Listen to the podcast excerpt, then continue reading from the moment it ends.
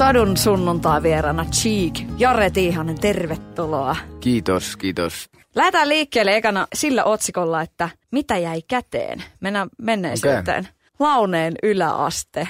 Minkälaisia Ä, asioita? Ja mitä jäi launeelta käteen? Niin. Varmaan siellä on valettu sellaiset peruspilarit elämälle ja sellaiset niin kuin peruslähtökohdat kaikelle ja, ja sellainen kuin elämän niin kuin lähtökohta ja sellaiset niin kuin suuntaviivat. Sille, silleen mä näen, että se, se minkälaista siellä oli ja miten me siellä niin kuin kasvettiin ja asemoiduttiin porukkaan ja näin, niin se vaikuttaa tietty pitkälle sitten, että miten sä tunnet itsesi siellä kouluympäristössä. Ja että mä olin niin kuin ekalta luokalta ysiin asti siinä launeella, että siellä oli, tuli niin kuin tutuksi ne, kul, ne, ne nurkat. Mutta mä oon monta kertaa miettinyt myös sitä, että onneksi, onneksi tuli oltua launeella. Oliko, olisiko se silleen ollut, että kolmannelle luokalle me oltiin menossa sitten musiikkiluokalle sellaiselle kuin Lotilaa. Ja meidät oli hyväksytty molemmat sinne niin kuin Lotilan musiikkiluokille Jeren kanssa. Ja sitten kuitenkin niin me päätettiin, että ei me mennä sinne musiikkiluokille. Että täällä on meidän kaverit, että ei viitti mennä. Ja sitten me ilmoitettiin, että ei me tullakaan, vaikka me haettiin sinne. Ja, ja tämä on mun mielestä just se hauska siinä, että jos mä olisin mennyt musiikkiluokalle, niin musta ei välttämättä olisi tullut edes räppäriä tai muusikkoa ollenkaan, artistia ollenkaan, kun kuitenkin jokainen, jokainen asia vaikuttaa. Ja se, se että mitä, mitä, jos, mitä jos mä olisin sitä kautta ohjautunut jonnekin ihan muualle ja sitten meistä ei olisi tullut sellaisia jäbiä ja meillä ei olisi ollut samanlainen meininki kuin meillä oli, mitä se Laune sitten taas tarjosi meille. Mites varusmiespalvelu Parolassa, mitä jäi Intistä käteen? Sehän oli mulle pit, pitkään sen jälkeen, mä sanoin, että se oli mun niin kuin elämän huonointa aikaa. Että mä, mä niin kuin vihasin sitä vapaa. Siis en, en edes niin paljon sitä, mitä siellä tehtiin, vaan enemmän sitä, että, että sieltä ei saanut lähteä. Että mun, niin kuin, mun piti olla siellä. Ja varsinkin sitten, kun joutuu olemaan viikonloput kiinni ja oli, olisi ollut musahommia ja vähän olisi pitänyt mennä räppäilemään, niin sitten joutuu olemaan kiinni, niin se mä niin kuin vihasin sitä asiaa. Yhden armeijan friendin kanssa ollaan edelleen y- yhteydessä, että frendi jäi kuitenkin, että se on mukava juttu. No on. Mä ollaan ekan kerran varmaan tavattu silloin 2008, kun Liekeisbiisistä tuli Voisen kesähitti. Yeah. Ja siitähän se aika, niin kuin, aika komea merkkipaalu elämässä, yeah. niin minkälaisia muistikuvia, minkälaisia ajatuksia, mitä siitä jäi käteen? Joo, no siitä jäi tosi paljon käteen, että se tota, muutti ton meidän keikkameiningin kokonaan ja kaiken. Että se, mulla oli just sitä ennen ollut vähän sellainen niin kuin tienristeys niin kuin musapuolella. Että, tai mä olin just saanut mun paperit ammattikorkeakoulusta käteen ja muuttanut Helsinkiin ja oli edellinen albumi Kasvukipu ja tuli Rähinä Recordsin kautta. Se oli ensimmäinen Rähinä Recordsin kautta tullut albumi ja siinä vähän niin kuin mietittiin, että mihin tämä homma rupeaa menemään. Sitten se liekeissä, kun lähti niin kovaa, niin sitten, sitten se, se niin kuin määritti suunnan tuolle tekemiselle. Ja sitten tajuttiin, että okei, että kyllähän tämä näköjään aukeskin tämä latu sille oikein kunnolla. Että sit, sitä ennenkin oltiin kierretty Suomeen ja keikkailtu, mutta se, se liekeissä huuma, niin sitten se, se oli ihan erilaista sen jälkeen. Ja oli hienoa niin kuin olla koko ajan tien päällä sen jälkeen. No 2012 vain elämään. Mitä jäi käteen? No mä oon aina sanonut, että, että mun kolme tällaista käännevuotta on ollut just 2004, kun tuli ensimmäinen levy, levyyhtiön kautta 2008 liekeissä 2012 vain elämää, että noin neljän vuoden syklit on ollut ne, missä nuo isot jutut on tapahtunut ja, ja just 2012 sitten vain elämää, niin, niin se muutti taas kaikkea silleen, että mä en edes tiennyt, että, että sille ei voisi tapahtua. Tai mä en niin kuin tajunnut. Mä, mä, mä luulin, että just se liekeissä ja sen jälkeen jos maisinsa ja kaikki se niin kuin keikkahaippi, mitä meillä oli ja meininki. Mä meisin, että se on niin kuin katto ja että totta kai kaikki tietää, mitä me tehdään. Ja sitten sit vasta sen vain elämän jälkeen mä tajusin, että kuinka paljon oli porukkaa, jotka ei tiennyt suomalaisesta räpistä mitään. Se yllätti mut ihan täysin, että mä, mä niin kuin, se oli mulle vaikea edes ymmärtää. Mutta sitten kun sieltä aukesi joku sellainen kansan osa, joka rupesikin dikkailemaan, niin siitä alkoi taas uusi jakso. Mm.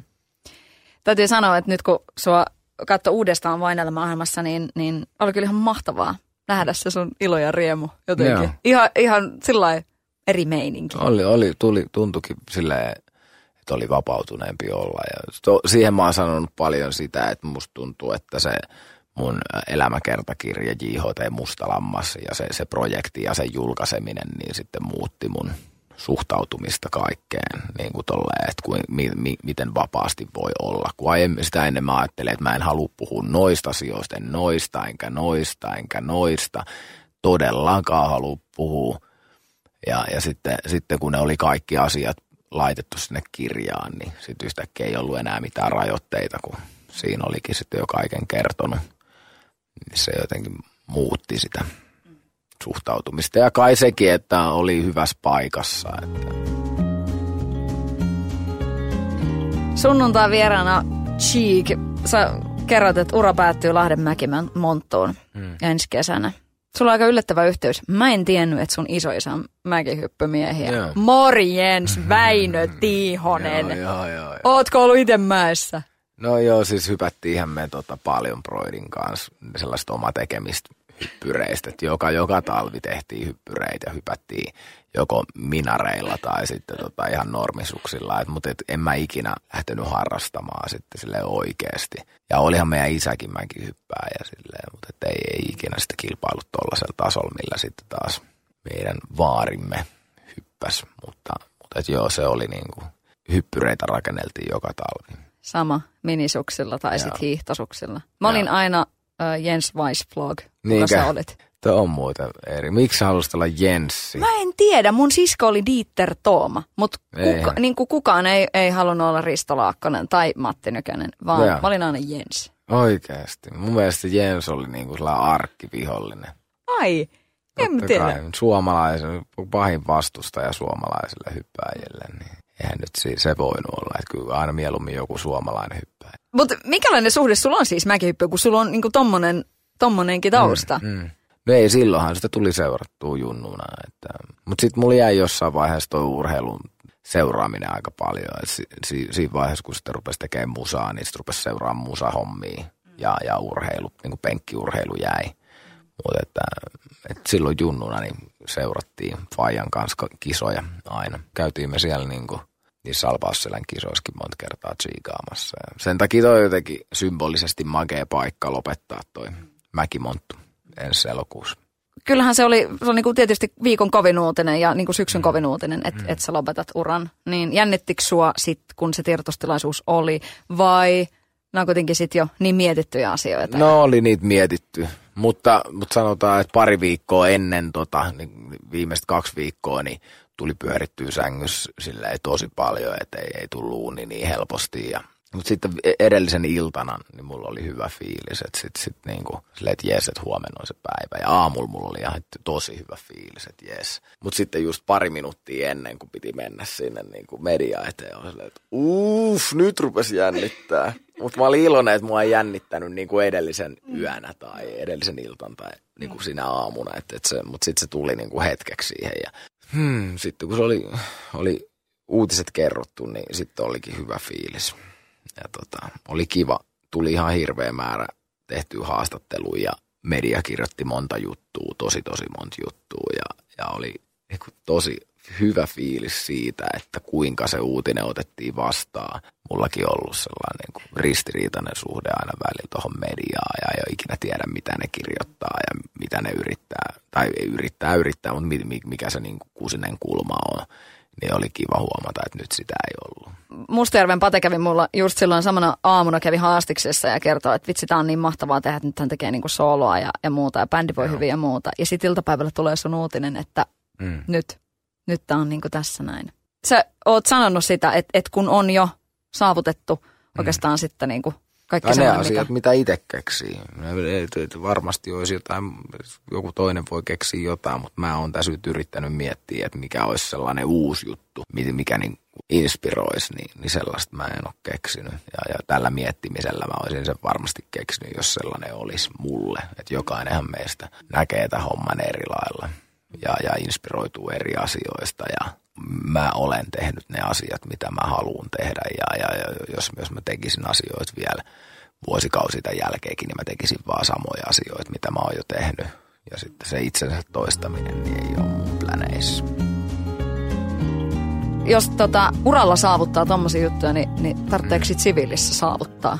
No en mä tiedä, mitä siellä siviilissä sitten voi saavuttaa. Että, mm, ei, tai siis voi, että, että esimerkiksi mun dikkaa kaksoisveli tai niin kuin olla, ollaan lähetty ihan samoista paikoista, mutta sitten silloin taas makeasti silloin niin kuin vaimo ja lapsi ja, ja sitä, sitä puolta hallussa, jos, jos, jos sitä niin kuin siviilielämän saavutuksiksi voi laskea, niin, niin tota, että ollaan me eletty eri, erilaiset elämät ja saavutettu asioita niin kuin eri tavoin.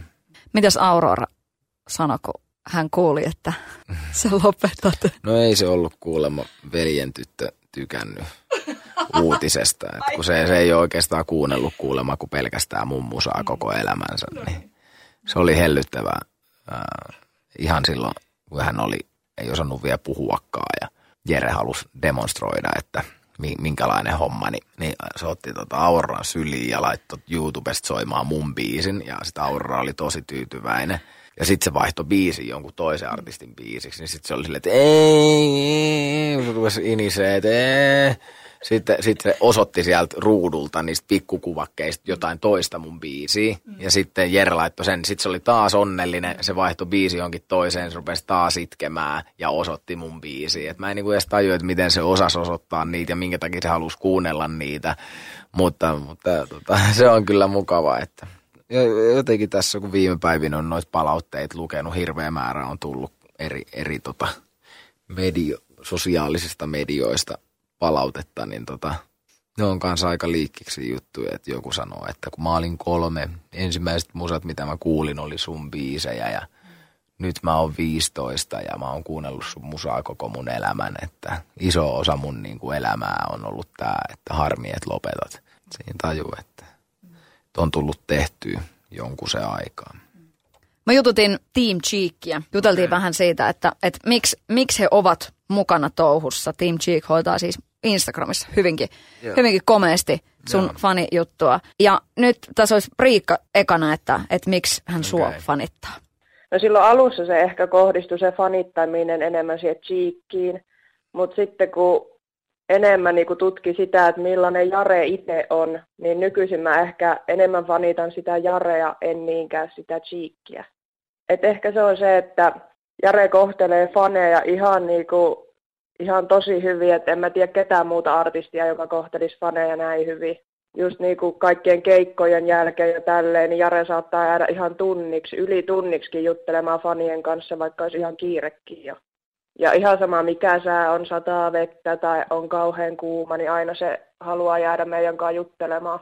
Joo tuolla tuosta Team Cheekistä niin kuin, tai tuosta faniyhteisöstä kasvanut sellainen iso porukka, jotka tuntee toisiaan ja, ja niillä on mukava olla yhdessä ja se on makea juttu. Ja mitä mä tuossa sanoin, kun tuossa oli muutamia faneja tässä ovi, ovilla, kun käveltiin tänne studioon, niin sanoin, että, että ei, se, ei se ole mitään sellaista. Niin kuin tuossakin hän sanoi, että hän dikkailee niin kuin meitsin, että se ei ole välttämättä se cheek, vaan niin kuin henkilö siellä takana, niin että se on, on niin kuin mennyt enemmän siihen suuntaan, että, että se ei ole sellaista niin kuin hysteeristä fanituskirkumista, vaan että, että se on jotenkin rauhallisempaa toi mun fanittaminen.